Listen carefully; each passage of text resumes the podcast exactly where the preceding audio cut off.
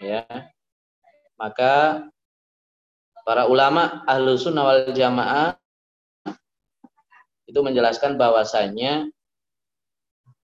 amal ibadah itu merupakan penyempurna dari iman, ya, bukan iman itu sendiri. Berbeda dengan Mu'tazilah yang berpendapat bahwasanya amal itu adalah iman, ya. Jadi kalau orang itu meninggalkan amal atau meninggalkan kewajiban, maka menurut Mu'tazilah hukumnya orang itu bukan mukmin, ya, juga bukan kafir.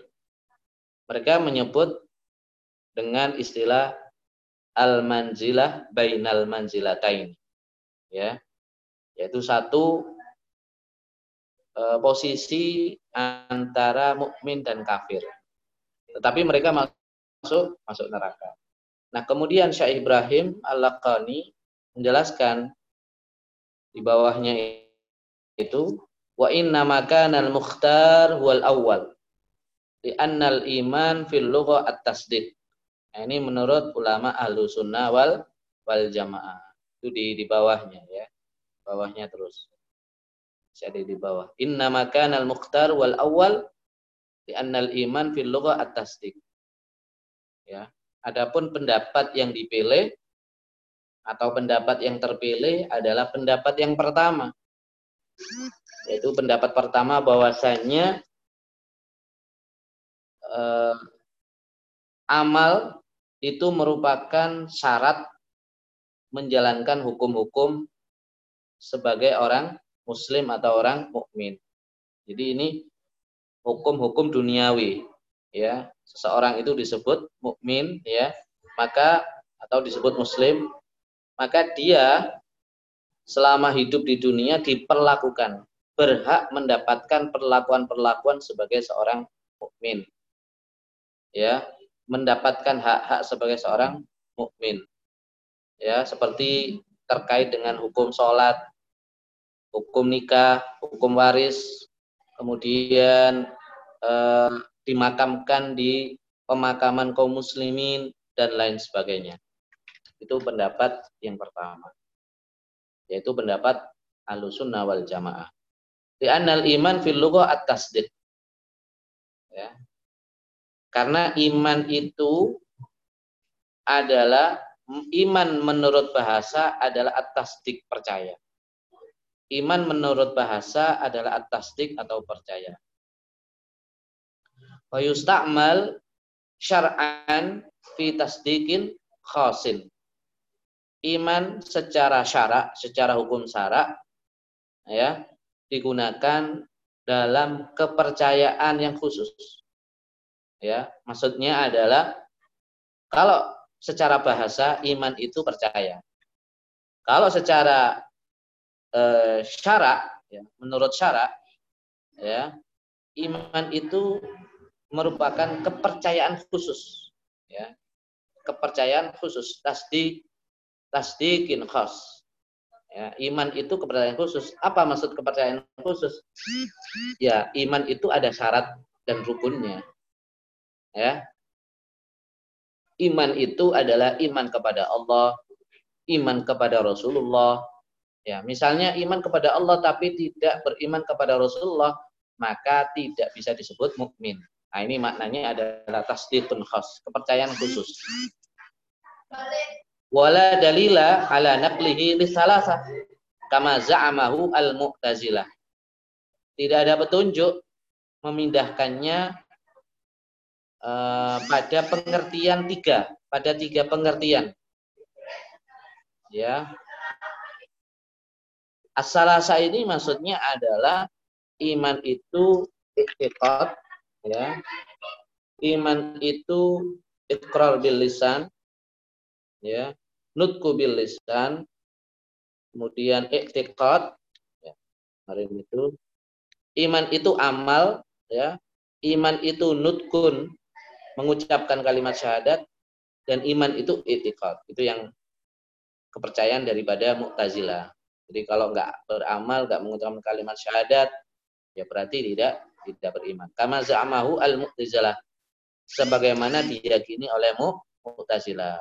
Kita tidak meyakini seperti ini. Amal itu penyempurna iman, ya, bukan iman itu sendiri. Wa qad dallat an-nusus ala subutil iman qablal awamir wan nawahi. Ini membuktikan, Syaikh Ibrahim Al-Laqani membuktikan bahwa dallat an-nusus ala subutil iman qablal awamir wan nawahi. Ya. Teks-teks, dalil-dalil teks menunjukkan bahwasannya iman itu subut, ya, iman itu menetap, iman itu menetap dalam hati, qoblal awamir wan nawahi, sebelum seseorang itu melaksanakan perintah dan menjauhi larangan. Artinya iman itu boleh, iman itu bisa muncul, bisa ada dalam manusia, dalam diri manusia, dalam hati manusia. Meskipun seorang itu tidak melaksanakan perintah agama, perintah Allah, ya, bahkan melaksanakan larangan-larangannya. Ini namanya mukmin yang asi, mukmin yang bermaksiat, sebagaimana yang kita terangkan pada 2 minggu yang lalu. Jadi waqad dallat an-nususu ala subutil iman qoblal awamir wan nawahi. Nah, bahwasanya dalil-dalil teks menunjukkan bahwasanya iman itu bisa tetap meskipun seseorang itu belum melaksanakan perintahnya, ya, belum menjauhi larangan-larangan Allah. Misalnya ada orang baru masuk Islam mengucapkan kalimat syahadat. Setelah mengucapkan kalimat syahadat, orang itu tidak melaksanakan ibadah, bahkan bermaksiat. Ya, kalau menurut Ahlussunnah Wal Jamaah, orang ini Islam, Muslim. Tapi kalau menurut Mu'tazilah, belum bisa dikatakan sebagai orang yang mukmin, bukan orang Muslim. Ya, kalau menurut Mu'tazilah. Wa ala annal imana wal amala as-salihah mutaghayyirani. Hal ini disebabkan sesungguhnya iman dan amal soleh mutaghayyirani, itu bisa berubah-ubah keduanya. Keduanya bisa berubah-ubah. Ya. Amal soleh itu kadang orang itu bersemangat melaksanakan amal soleh, kadang tidak bersemangat melaksanakan amal soleh. Di yazidu wa yanqus, iman itu bisa bertambah dan bisa berkurang. Wala annal imana wal ma'asi yajtami'ani. Nah, ini menurut pendapat Ahlussunnah Wal Jamaah, bahwasanya iman dan maksiat itu bisa berkumpul jadi satu. Ya. Keyakinan Ahlussunnah Wal Jamaah bahwasanya iman dan maksiat itu bisa kumpul jadi satu. Artinya apa? Artinya orang beriman itu bisa bermaksiat, ya, dan tidak menjadikan dia kafir, keluar dari agama, ya. Nah, sedangkan Mu'tazilah berpendapat, karena berpendapat bahwa iman itu al-amal, syarat daripada iman itu adalah beramal, maka orang yang bermaksiat, ya, meninggalkan perintah-perintah Allah, itu disebut manzilah bainal manzilataini, bukan mukmin, bukan kafir. Kalau ulama Ahlussunnah tetap itu adalah iman tapi bermaksiat. Apa dalilnya? Dalilnya adalah kaqaulihi ta'ala. Nah, ulama Ahlussunnah Wal Jamaah berdasarkan dalil dari Al-Quran, dan dalil Al-Quran ini cukup jelas. A'udzubillahi minasyaitonirrajim. Ya ayyuhalladzina amanu kutiba alaikumussyiyam. Ya, ini dalilnya cukup jelas. Wahai orang-orang yang beriman, telah diwajibkan kepada kalian berpuasa. Nah, apa di sini yang bisa diambil? fa innahu yufidu thubutal iman qoblal amri bisyam. Ya. Ayat ini memberi pemahaman atau memberi informasi, mengandung informasi tentang tetapnya iman, adanya iman sebelum seseorang itu melaksanakan perintah puasa. Ya, nah ini contoh. Sebelum menjalankan perintah puasa, mereka disebut amanu, disebut orang beriman. Ya ayyuhalladzina amanu kutiba alaikumusiyam. Ya, ini dalil Ahlussunnah wal Jamaah. Kemudian dalil berikutnya wa qauluhu alladzina amanu wa amilussholihati, yaitu orang-orang yang beriman dan beramal soleh. Fa inna aslal atfi lil mughayyarah, karena sesungguhnya asal dari atof, atof ini ya, ini bahas dalam ilmu nahwu ya. Atof itu salah satu maknanya lil mughayyarah, yaitu maknanya makna berubah. Wa qala ta'ala alladzina amanu wa lam yalbisu imanahum bidzulmin. Zulmin ini maksudnya maksiat. Yaitu orang-orang beriman walam yalbisu, dan mereka tidak memakai atau tidak melakukan, tidak memakai imanahum bidzulmin, imannya dengan apa? Maksiat. Imannya dengan kezaliman atau maksiat. Binaan ala annal murada minadh dhulmi al maksiyah, itu. Dengan dasar bahwasannya yang dimaksud dengan zulm dari ayat tersebut min bidzulmin itu adalah al maksiyah, maknanya adalah maksiyah. Jadi di sini orang-orang yang diseru oleh Allah Subhanahu wa taala sebagai orang beriman itu memungkinkan untuk bermaksiat, dan itu sebutannya tetap mukmin. Ya.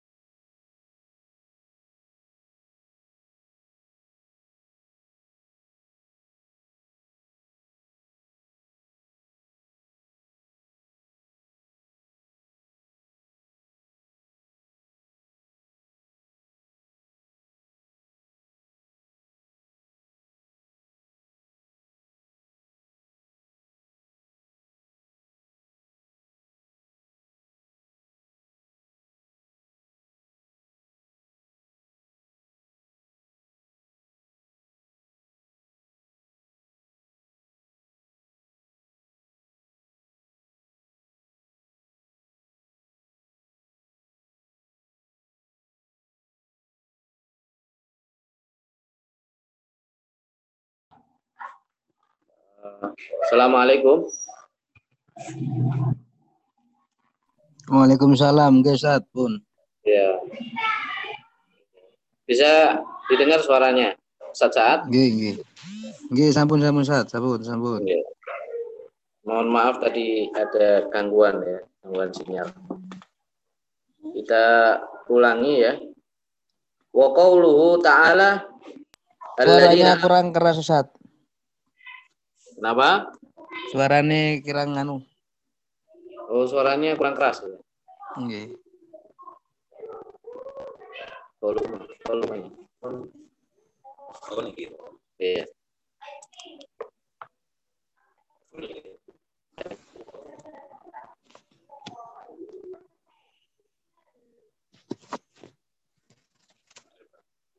Ya, nama.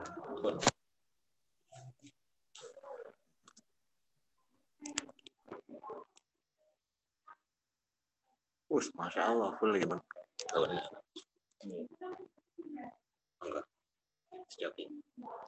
Halo? Nggih, lumayan ya.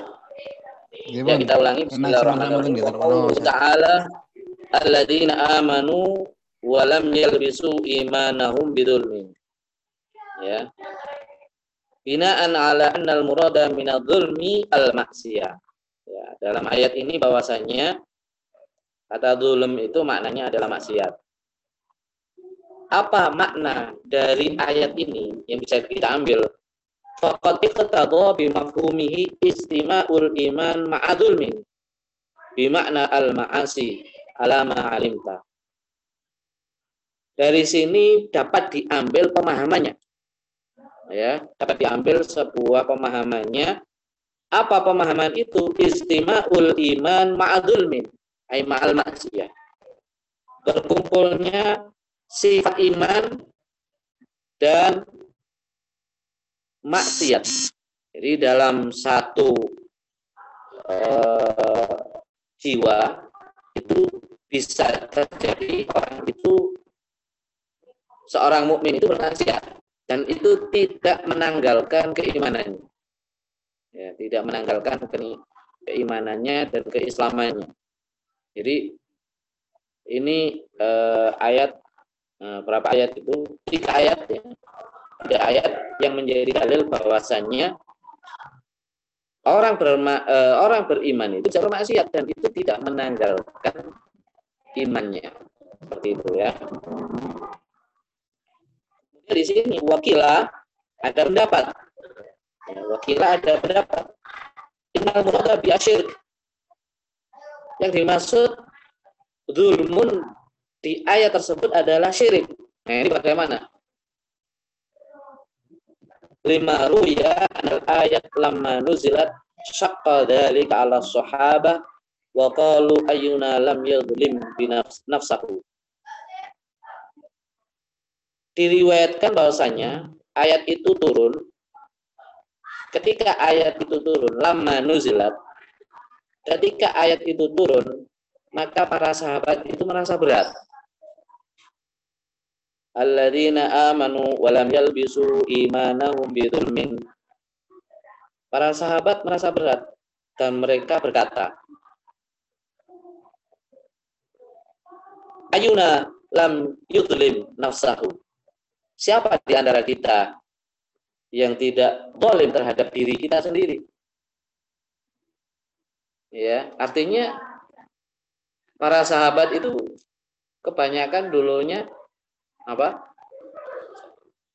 Di masa jahiliyah itu melaksanakan perilaku-perilaku jahiliyah, ya, menyembah berhala dan lain sebagainya. Faqala sallallahu alaihi wasallam. Maka Nabi Muhammad Shallallahu Alaihi Wasallam berkata, laisa kama tadunnun, ya, bukan seperti yang mereka sangkakan, perkirakan. Innama huwa kama qala Luqman libnihi. Sesungguhnya ia itu sebagaimana yang dikatakan oleh Luqman kepada anaknya. Apa yang dikatakan Luqman kepada anaknya? Ya bunayya la tusyrik billah Inna syirka la dhulmun azim. Ya, wahai anakku, janganlah kamu mensyirikan Allah Subhanahu wa taala. Inna syirka la dhulmun azim. Sesungguhnya syirik itu adalah kezaliman yang besar. Wa alaihi fa mafhumul ayat min babi wa ma yu'minu aktsaruhum billahi illa wa hum musyrikun. Jadi pemahaman ayat ini ya, ya bunayya la tusyrik billah innasyirka la dzulmun adzim, itu pemahamannya itu dari konteks masalah ayat wa ma yu'minu aktsaruhum billah illa wa hum musyrikun. Ya. Wa ma yu'minu aktsaruhum, tidaklah mayoritas di antara mereka tidaklah beriman kepada Allah kecuali mereka itu adalah orang-orang yang musyrik. Wa hum musyrikun, surat Yusuf ayat 106. Apa makna ayat ini? Fa yakunu al-muradu bil iman mutlaqut tasdiq. Maka yang dimaksud iman di sini ya, yu'minu aktsaruhum billah, itu mutlaqut tasdiq, yaitu kepercayaan yang mutlak kepada Allah, kepercayaan mutlak kepada Allah. Ya, jadi ayat alladzina amanu wa lam yalbisu imanum bidzulmin itu adalah bukan maknanya dzulmin itu syirik, bukan, tapi maknanya dzulmin adalah maksiat.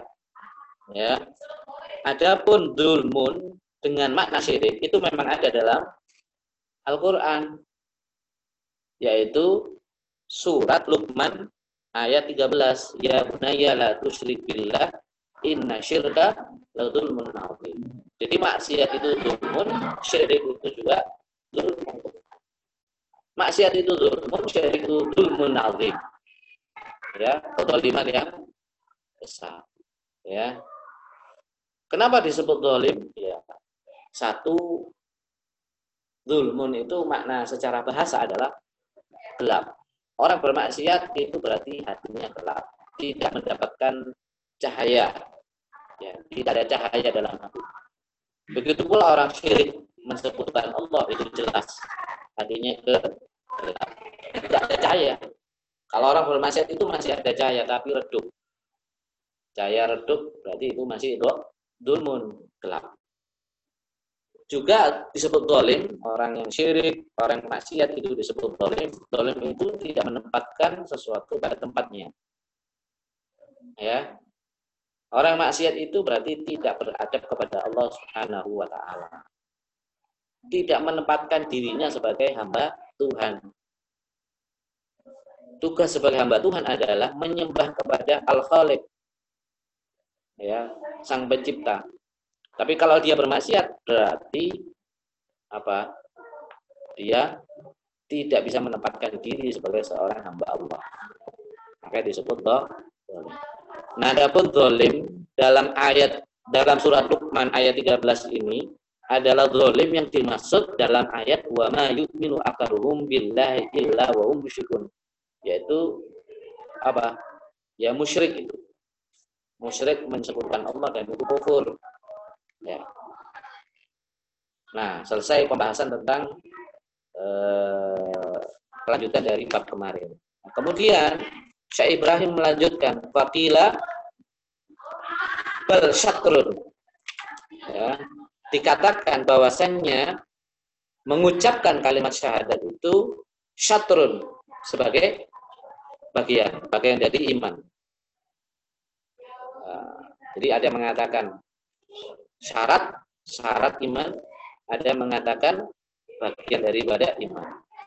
Ai wa qala qaumun muhaqqiqun, berkata kaum di sini maksudnya para ulama. Muhaqqiqun, ulama-ulama yang ahli ya. Ahli dalam bidang kalam.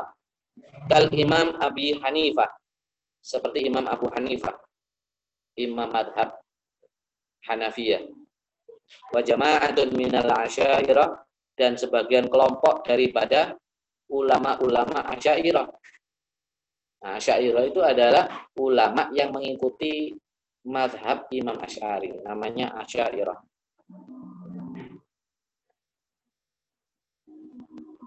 Apa pendapatnya?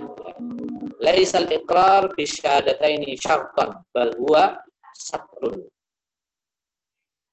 Ikrar mengucapkan dua kalimat syahadat itu bukan syarat, tapi bagian. Bukan syarat iman, tapi bagian dari iman itu sendiri. Fayakunul iman inda haula'i isman li amalil qalbi wal lisan jami'an.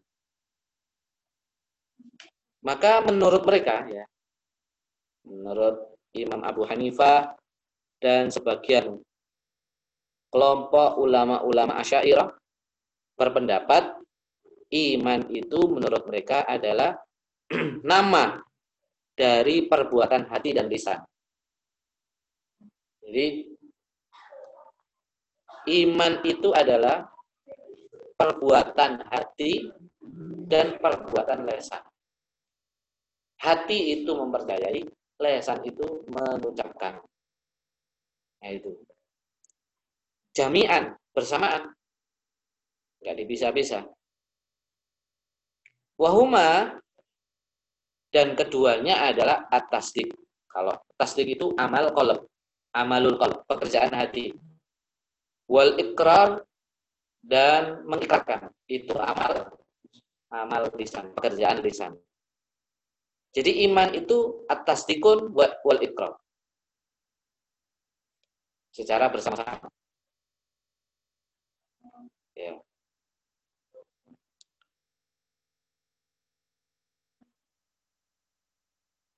Wa'tarada ala hadzal qaul, wa'turida ala hadzal qaul.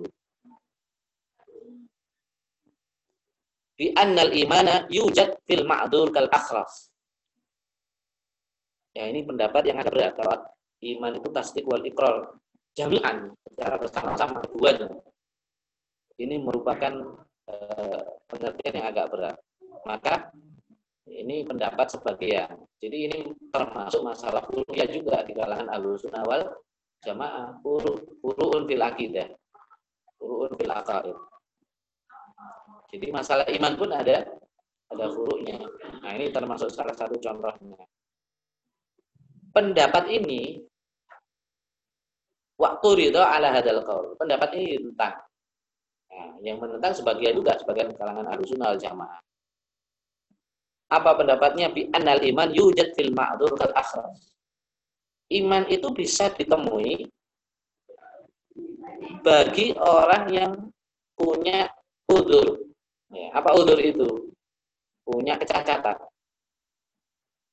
Kal akhras, seperti orang yang tidak bisa ngomong. Apa tidak bisa ngomong? Bisu.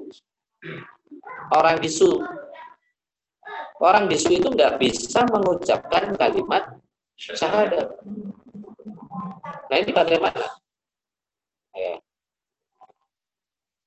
Maka ini ada pertentangan. Tetapi sebagian Hanafiyah berpendapat, kalau orang bisu bagaimana? Orang bisu tetap bisa nutkun, tapi nutkunnya diganti dengan isyarah, bil isyarah atau bil kitab, dengan menulis. Itu kan sebagai ganti daripada lisan. Wa syai'un la yujad biduni syatrihi, dan sesuatu tidak ditemui tanpa bagiannya. Ujibu an dzalik. Wa ujibu an dzalik. Syaikh Ibrahim menjawab, maka aku menjawab tentang hal itu. Bi anna ruknun yahtamilu as-sukut kama fi man dzukira. Bahwasanya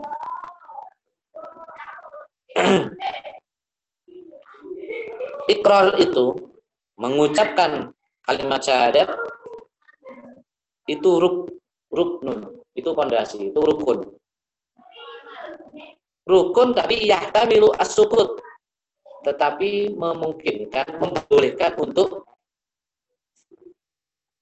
apa sukut itu jatuh. Maksudnya rukun jatuh itu maksudnya adalah tidak bisa memenuhi rukunnya. Jadi ikrar itu adalah rukun, rukun daripada iman, tetapi memungkinkan untuk tidak terlaksana rukun ini, rukun ikrar.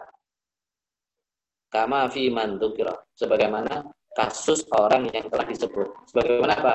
Orang yang ma'dzur, orang bisu. Itu sukut. Ya. Wa amma tasdid fa innahu ruknun la yahtamilul asukut. Berbeda dengan tasdik. Ya, kalau tasdik itu adalah rukun tapi tidak membolehkan untuk terlaksana, wajib terlaksana.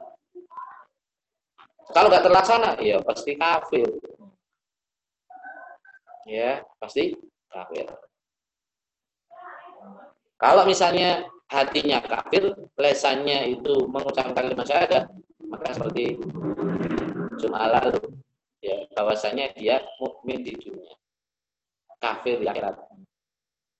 Jadi di dunia dihukumi sebagai mukmin, mendapatkan hak-hak sebagai orang mukmin, tapi di akhirat dia urusannya dengan Allah Subhanahu wa taala, dia dihukum sebagai orang kafir. Ya, seperti itu. Jadi ini syarat yang wajib, tidak bisa tidak mungkin lah, tidak ada cacat hati nggak perlu, keyakinan itu ada dalam hati. Kalau cacat mulutnya, lidahnya itu ma'dzur. Kalau cacat hati tidak ada ma'dzur, ya tidak ada ma'dzur, tidak ada maaf kalau cacat hati. Ya. Wa ala hadzal qaul kal qaul bi annahu syartu sihhatin, maka terhadap pendapat ini seperti pendapat bahwasannya tasdik itu syarat sah. Nah, ini menjadi syarat sah. Tasdik itu menjadi syarat sahnya iman. Faman saddaqa bi qalbihi wa lam yattafiq lahu al-iqrar fi umrihi la marra wala aktsar min marra mal qudra ala dzalik la yakunu mu'minan. Nah, ini. Barang siapa hatinya faman saddaqa bi qalbi, ya. Barang siapa dalam hatinya itu membenarkan, percaya, tetapi walam yattafiq lahu al-iqrar, tapi gak cocok dengan ikrar ucapan, ya.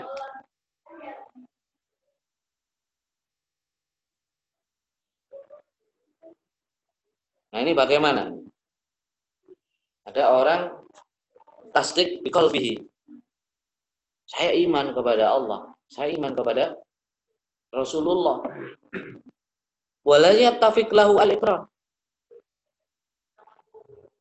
tapi selama dia hidup, ya, tidak sesuai dengan apa yang diyakini dalam hatinya, nggak nyambung antara hati dengan mulutnya, ya. Wala marrah wala aktsar min marrah ma'al qudrah ala dzalik, ya. La yakunu mu'minan, ya, meskipun dia punya kemampuan untuk apa ikrar itu, la yakunu mu'minan, maka dia bukan orang mukmin, la indana, bukan menurut kita, ya, bukan menurut kita, wala indallah, bukan menurut Allah, ya. Apa maksudnya? Wa kullun minal qaulaini al-madhkuraini dhaifun. Nah, ini pendapat, dua pendapat yang dhaif. Masing-masing ini pendapat, dua pendapat yang dhaif. Ya. Jadi hatinya percaya, iman, tapi dia nggak mengucapkan kalimat syahadat, dua kalimat syahadat, meskipun dia mampu.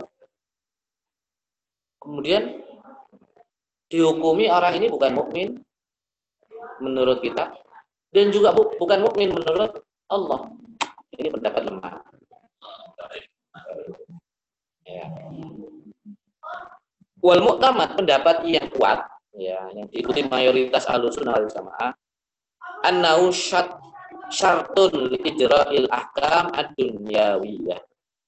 Bahwasanya ucapan kalimat syahadat itu adalah syarat untuk melaksanakan hukum-hukum di dunia saja, faqat.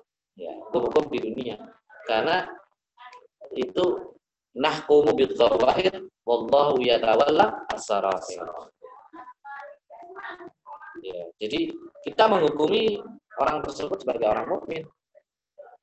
Perkara dia hatinya ingkar kepada Allah, kepada Rasulullah, dan kita tidak tahu, orang lain tidak tahu, maka itu kafir di akhirat. Kafir indallah, mukmin indana. Menurut kita mukmin, tapi menurut Allah kafir.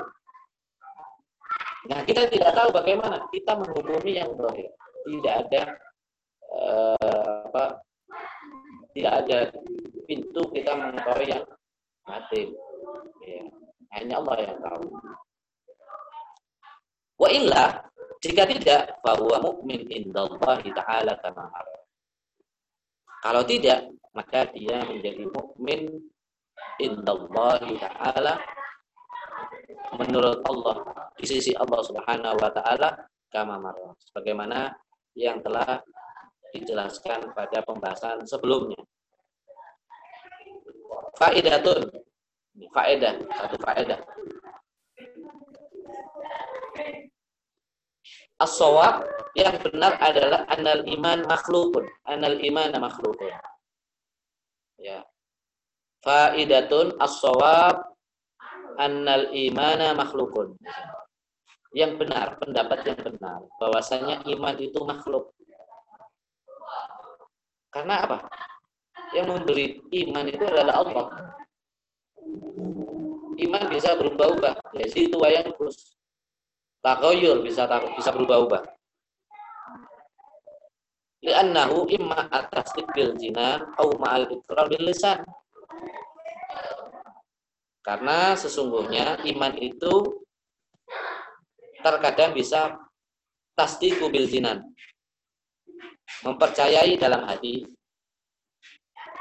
aumal ikrar bil lisan, atau mengikrarkan dengan lisannya. Maka keduanya, ya, mempercayai dalam hati, ikrar dalam lisan, min wa kullu minhuma makhluqun, kedua-duanya adalah makhluk. Berarti ini semua pemberian dari Allah, pemberian dari Allah, ciptaan Allah, bukan dari diri kita. Itu pendapat Ahlussunnah Wal Jamaah. Iman itu bukan dari diri kita, tapi itu hadiah dari Allah Subhanahu wa ta'ala. Allah yang menciptakan. Iman itu ada dalam diri kita. Wa ma yuqalu min annahu qadimun. Dan tidak dikatakan bahwasanya iman itu qadim, karena itu makhluk. Bi'tibaril hidayah, dari segi iman itu adalah hidayah, khurujun an haqiqatil iman, keluar dari hakikat iman. Ala annal hidayah hadisah, karena sesungguhnya hidayah pun itu juga baru. Berarti hidayah itu juga makhluk. Jadi, makhluk itu banyak sekali. Hidayah pun makhluk, iman pun makhluk. Ya. Naam, iya. Inil tafata bil qada al azali sahadari.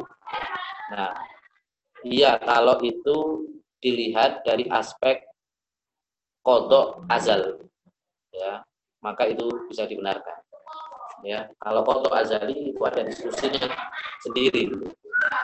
Ya, dan kita ditentukan sebagai orang beriman itu pada zaman Azali dulu.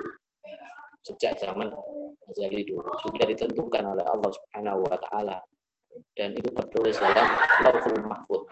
Ya. Sudah kalau sudah hari ini kita beriman bisa melaksanakan ibadah, maka ini wajib disyukuri, ya, karena itu hadiah pemberian dari Allah Subhanahu wa taala, bukan dari kita sendiri, ya. Kita tidak punya kemampuan untuk itu, ya. Saya kira itu waqalu wal islamu syarahna bil amal.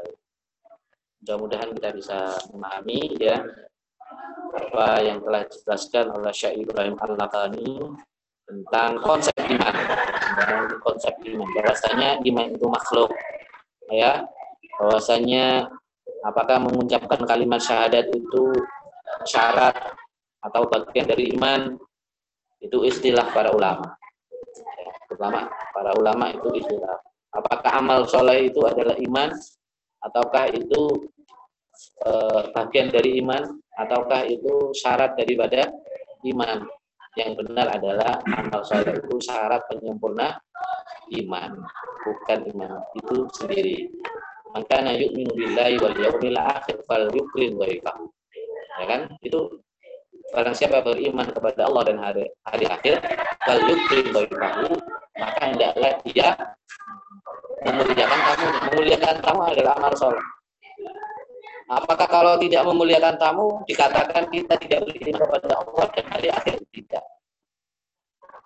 Ya, itu adalah kalau melaksanakan amal soleh dari sempurna. Ya, kalau orang memuliakan tamu dia berupaya untuk menyempurnakan iman.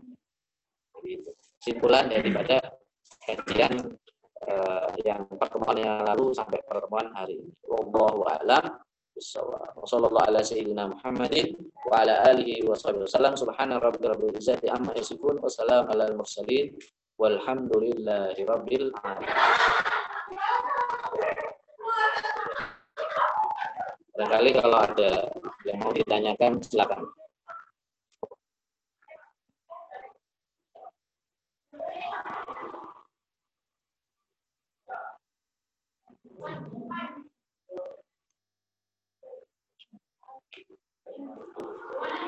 Assalamualaikum Ustaz.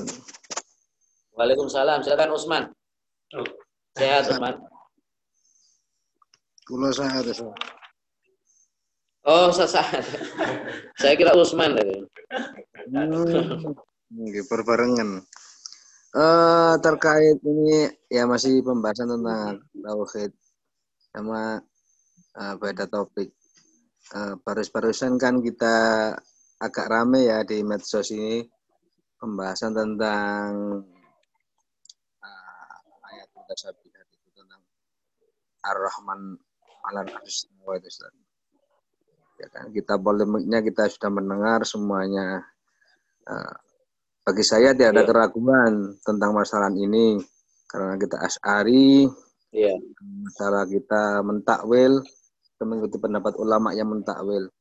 Cuma yang saya jadi pertanyakan itu, bagaimana status hukumnya orang yang meyakini secara terlek tentang Allah di atas arsy itu? Apakah dia itu sudah kufur ataukah masih hanya sesat? Itu aja Ustaz. Oh iya ya. Iya. Terima kasih. Ini pertanyaan penting ya karena ini terkait dengan apa ya? Status seseorang ya, penting ini untuk kita jawab. Jadi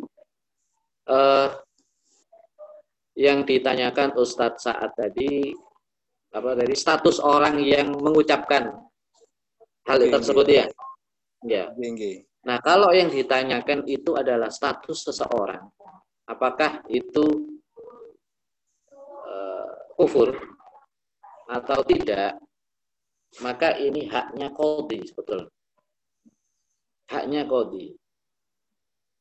Jadi pelabelan seorang itu kafir, atau tidak terhadap perbuatan yang apa istilahnya, perbuatan yang samar-samar atau nyerempet-nyerempet istilahnya. Maka ini adalah yang berhak memutuskan adalah qadhi. Tetapi ya, tetapi perbuatan atau keyakinan tersebut boleh dikatakan keyakinan yang sangat berpeluang menyebabkan orang itu kufur. Apa sebabnya? Sebabnya adalah itu sama saja dengan orang meyakini bahwa Allah sama dengan makhluk, butuh tempat, ya, melakukan perbuatan seperti perbuatan makhluk, duduknya seperti duduknya kita, duduknya manusia, duduknya Allah di singgasana itu seperti seorang raja duduk di istana, kursi istananya. Ini sama saja menyamakan Allah dengan makhluk, ya. Jadi kita, bagaimana dengan kita? Kita bisa, hanya bisa menyatakan, kita bisa menyatakan bahwasannya keyakinan tersebut itu berpotensi kepada penyamaan Allah dengan makhluknya. Nah, seperti itu. Nah, menyamakan Allah dengan makhluknya itu merupakan keyakinan yang kufur. Jadi keyakinan yang kufur. Nah, adapun seorangnya individu, maka ini harus disidang dulu. Siapa yang mensidang adalah qadhi. Nah, di situ ada perincian-perincian, ada jalur-jalurnya. Bagaimana seorang qadhi memutuskan hukum? Bagaimana sebuah hukum itu putus atau vonisnya itu bagaimana, jatuh kepada seseorang itu bagaimana, nah, seperti itu ya. Oke, saya kira. Mungkin ya Ustaz. Karena apa? Mohon maaf. Ini juga terkait dengan ketika kita bermuamalah. Selama ini kan yang saya pahami ya tentang kelompok-kelompok yang seperti itu. Ya, husnudon saya itu kan mereka sama dengan akidah kita, hanya perbedaan ketika persoalan furu'iyah, kemudian mereka kemudian dengan ekstremnya hanya persoalan bid'ah. Tapi melihat kemarin itu akhirnya kelihatan gitu. Oh, seperti ini akidahnya. Yeah. Akhirnya saya itu mempertanyakan bagaimana hukumnya, sehingga kita harus mengambil sikap jika memang itu sudah larinya ke kufur, kita harus mengambil sikap kan sebagaimana kita terhadap orang-orang Rafidho kan, seperti itu. Iya, masalahnya gini, ketika kita sampaikan bahwa mereka juga, saya yakin mereka meyakini bahwa Allah tidak sama dengan makhluk. Itu mereka yakin, punya keyakinan seperti itu. Jadi, tapi kemudian ketika ada keyakinan dalam diri mereka, dalam jiwa mereka, kok keyakinannya hampir nyerempet-nyerempet menyamakan Allah dengan makhluk. Nah, ini sebetulnya ada kekecewaan dalam berpikir sebetulnya, karena keluar dari ijma' para ulama. Keluar dari ijma' ulama, ya hanya terjadi kekacauan. Sebetulnya itu. Jadi, masalahnya itu. Jadi, bid'ah itu. Ya, kita sebut ahlul bid'ah. Alul bid'ah seperti ini. Menyalahi ijma ulama salaf itu bid'ah. Ya, itu bid'ah. Nah, bid'ah itu ada dua. Ada bid'ah yang tidak menyebabkan kekufuran. Ada bid'ah yang menyebabkan kekufuran. Nah, bid'ah yang menyebabkan kekufuran untuk ditentukan pelaku ini adalah sudah jatuh pada kufur apa tidak, maka ini harus dibawa ke mahkamah. Yang memutuskan adalah qadhi di situ. Ya. Kita sebagai pengkaji ilmu hanya bisa menyebut ahlul bid'ah, ya. Sebab nanti kalau vonis itu sudah turun, itu konsekuensinya banyak. dia tidak mendapatkan hak-haknya sebagai seorang muslim. Harus diceraikan dengan istrinya. Ya. Hak-hak pewarisan tidak mendapatkan, hak-hak darah perlindungan sebagai muslim tidak mendapatkan, dan lain sebagainya. Itu semua putus. Dan itu harus diputuskan oleh Qadi. Bukan kita yang memutuskan. Kalau kita dari kajian aspek keilmuan, bahwasanya penyamaan dengan makhluk, Allah dengan makhluk itu adalah kufur, keyakinan yang kufur. Nah, apa saja contohnya? Macam-macam. Nah, seperti itu. Jadi mereka pun akan mengkilah. Mengkilah ya. Mengkilah itu ngeles istilahnya. Nah, itu butuhnya kode itu di sini. Ada jalur bagaimana vonis itu jatuh, itu ada jalurnya, ada jalannya. Seperti itu. Jadi memang kadang-kadang kita itu ditipu ya. Ditipu oleh keyakinan-keyakinan yang hoaks, istilah bahasa saya. Apa keyakinan-keyakinan hoaks? Bahwasanya ada satu keyakinan yang menyalahi ulama salaf, tapi diklaim sebagai mengikuti ulama salaf. Dan yang tidak sama dengan itu menentang salaf. Padahal tidak. Padahal tidak.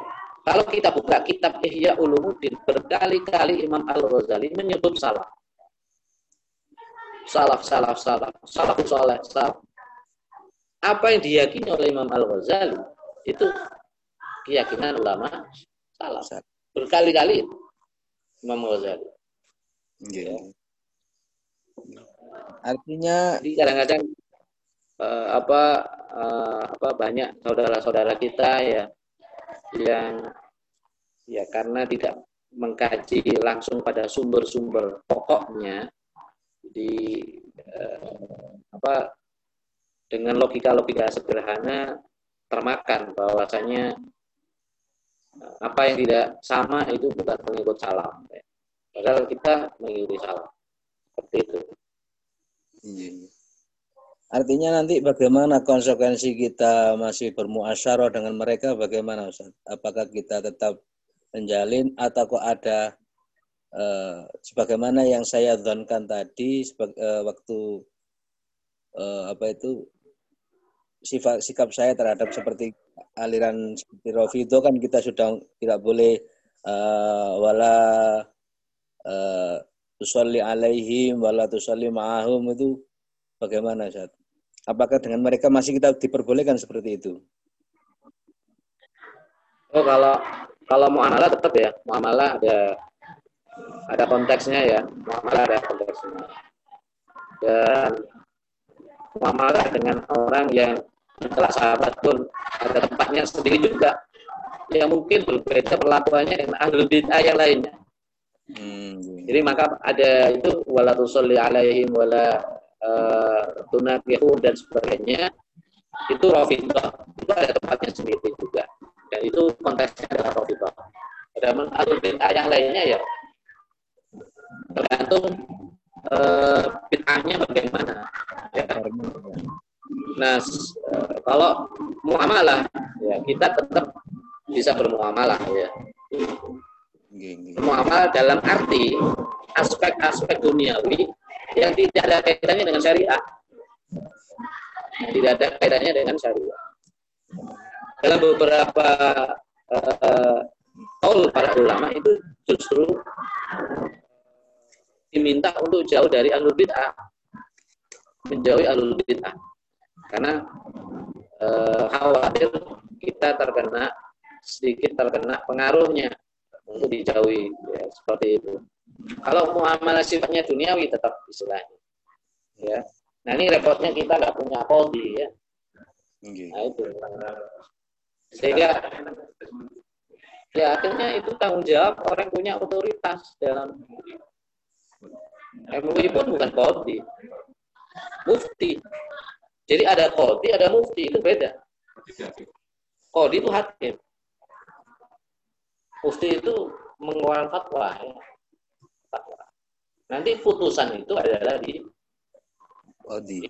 Qadi itu konsekuensi hukum negara kalau zaman dulu ya. Kalau mufti itu bayanul hukmi itu fatwa, bayanul hukmi penjelasan tentang hukum ya. Kita wilayahnya sampai di bayanul hukmi, menjelaskan hukum. Bagaimana hukumnya ini? Hukumnya orang itu adalah itu perbuatan kufur. Orangnya kufur apa enggak? Harus disidang dulu di mahkamah. Ya. Bahkan orang Syiah pun ya, itu ahlul bid'ah ya. Itu pun untuk diketahui statusnya dia kufur apa tidak ya. Ya itu harus masuk mahkamah dulu. Mahkamah dulu. Bahkan kasus Nasr Hamid Abu Zaid. Ya. Nasr Hamid Abu Zaid di Mesir. Itu kan oleh mahkamah Mesir, mahkamah hukum. Di sana diperlakukan hukum Islam. Setelah para ulama ini memutuskan penjelasan bahwa perbuatan atau pemikiran Nasr Hamid Abu Zaid tentang Al-Quran itu adalah pemikiran yang kufur, maka dia dipanggil oleh mahkamah. Dipanggil oleh mahkamah, di situ disidang, terbukti bahwa keyakinannya adalah kufur. Maka mahkamah Mesir waktu itu menghukumi dia sebagai orang kafir. Dan setelah itu diminta untuk cerai dengan istri. Itu konsekuensinya. Ya. Tidak ada hak-hak sebagai hak dia sebagai seorang muslim. Jadi itu jalurnya ya. Kalau ada seperti itu ya enak gitu. Nggih, Ustaz. Nah, adapun yang ikhtilaf tentang ayat-ayat mutasyabihat dalam konteks seperti Allahu ala arsy istawa, ikhtilafnya itu ikhtilaf antara tafwid dengan takwil, itu saja. Ya. Itu ikhtilaf memang. Para ulama ada yang takwid, para ulama ada yang takwil. Ya. Tapi kalau meyakini duduk seperti duduk manusia, itu keluar dari ijma. Itu bukan ikhtilaf lagi. Itu sudah penyesatan, dan penyesatan adalah bid'ah. Ada yang mengatakan ini pendapat-pendapatnya sekarang itu bukan tahwid itu subut. Penetapan itu. Ya gitu saat ini. Jadi subut terhadap teks-teks. Subut itu maksudnya ini. Subut itu banyak yang salah paham ya. Okay. Jadi subut itu dijelaskan oleh Imam Ghazali dalam Iljamul Awam. Subut itu apa sih? Menetapkan bahwasanya Allah itu ala arsy istawa. Itu saja. Apa konsekuensi daripada subut? Konsekuensinya adalah tahwid. Diam. Menyerahkan maknanya kepada Allah. Apakah Allah itu ala arsy istawa? Iya, itu isbat. Itu subut namanya. Yadullahi fawqa aydihim. Ya. Ya kita wajib, karena itu Al-Quran, wajib mengimani, wajib mengisbatkan. Nah, baca wajib menetapkan bahwa yadullahi fawqa aydihim. Ya, ini kan pentingnya persoalan bahasa di sini. Baik itu bahasa dari aspek bahasa Arabnya atau dari menerjemahkan. Salah menerjemahkan itu bisa jatuh pada bid'ah. Ya, kalau misalnya ditetapkan tangan Allah di atas tangan mereka, itu juga hati-hati. Ya, makanya Imam Ghazali itu berpendapat. Itu Imam Ghazali dalam Faisalul Tafriqah, itu dalam kitab Faisalul Tafriqah menjelaskan. Dalam beberapa aspek Imam Ahmad bin Hanbal itu mengharuskan takwil. Dalam beberapa aspek Imam Ahmad bin Hanbal, Imam Salaf. Dalam beberapa aspek. Kenapa? Kata Imam Al-Ghazali, kalau ini enggak ditakwil itu berbahaya. Berbahaya. Seperti tadi. Yadullahi fawqa aydihim, termasuk contohnya. Ya. Itu jelas, mudah dalam aspek bahasa Arab pun mudah itu. Yadullahi fawqa aydihim. Itu kalimat majazi. Ya. Kalimat majazi. Dan banyak sekali ayat-ayat Al-Qur'an kalimat yang majazi. Kekuasaan Allah di atas kekuasaan mereka. Jelas. Nah, bahasa Indonesia pun itu ada majaznya. Tangan itu ada majaz, dipakai majaz. Ya. Itu sangat mudah sebetulnya. Untuk memahami itu harusnya sangat mudah. Ya. Itu apabila kita tidak letterlock ekstrim letterlock. Sebetulnya kalau ekstrim letterlock ya itu berbahaya. Ya. Itu yang bahaya. Jadi dalam Al-Qur'an pun itu banyak majas. Dan ini harus diketahui. Konsekuensinya berat kalau kita meyakini dalam Al-Qur'an tidak ada majas. Itu berat. Itu berat. Kalimat majas itu biasanya kalimat-kalimat yang indah. Ya biasanya halus. Kita sehari-hari dalam berbahasa Arab pun banyak kalimat yang majas. Ya kan? Itu sudah biasa, apalagi Al-Qur'an. Apalagi Al-Qur'an. Nah, memang ada di antara mereka-mereka ini yang meyakini bahwa tidak ada majas dalam Al-Qur'an. Ini berat, ini konsekuensinya kalau diyakini tidak ada majas dalam Al-Qur'an, berat. Nanti jatuh pada haswiyah. Seperti kaum haswiyah zaman dulu. Haswiyah ini ijma ulama, itu sesat.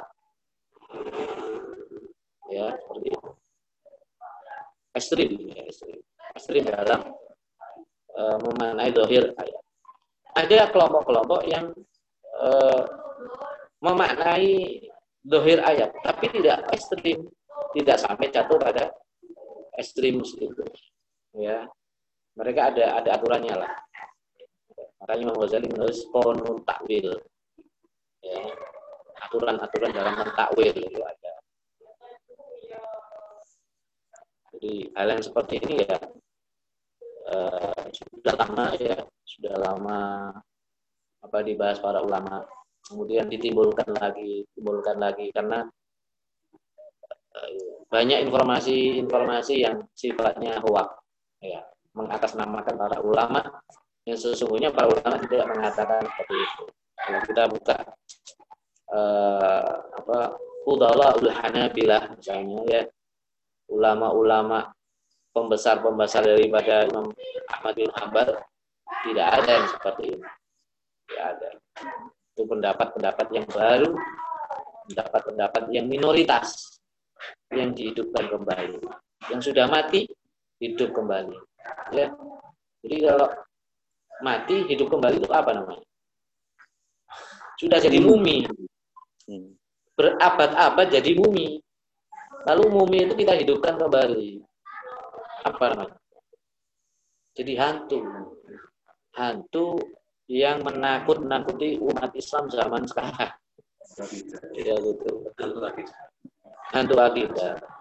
Seakan-akan jadi hantu akhirnya. Seakan-akan kalau kita tidak ikut itu kita masuk neraka. Kita bid'ah. Hantu, padahal itu hantu. Ya, padahal tidak. Makanya ini penting mengakses kitab-kitab para ulama salaf. Dan tapi sayangnya tidak banyak yang punya kemampuan mengakses kitab-kitab besar, kitab-kitab induk para ulama salaf. Kalaupun ada yang punya kemampuan, tidak melakukan itu. Ya, seperti itu ya.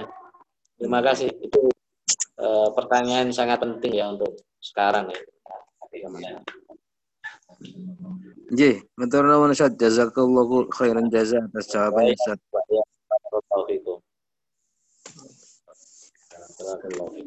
Saya kira kita cukupkan sampai di sini saja. Kita lanjutkan insyaallah pada Jumat yang akan datang. Kita tutup dengan doa ya. Allahumma hdina fi man hadait wa afina fi man afait wa tawallana fi man tawallait wa barik lana fi ma atait wa qina bi rahmatika syarra ma qadait wa innaka taqdi ala ma qadait astaghfiruka wa atubu ilaik sallallahu ala sayyidina Muhammadin wa ala alihi wa sallam. Subhana rabbika rabbil izzati amma yasifun. Walhamdulillahi rabbil alamin. Assalamualaikum warahmatullahi wabarakatuh. Waalaikumsalam warahmatullahi wabarakatuh.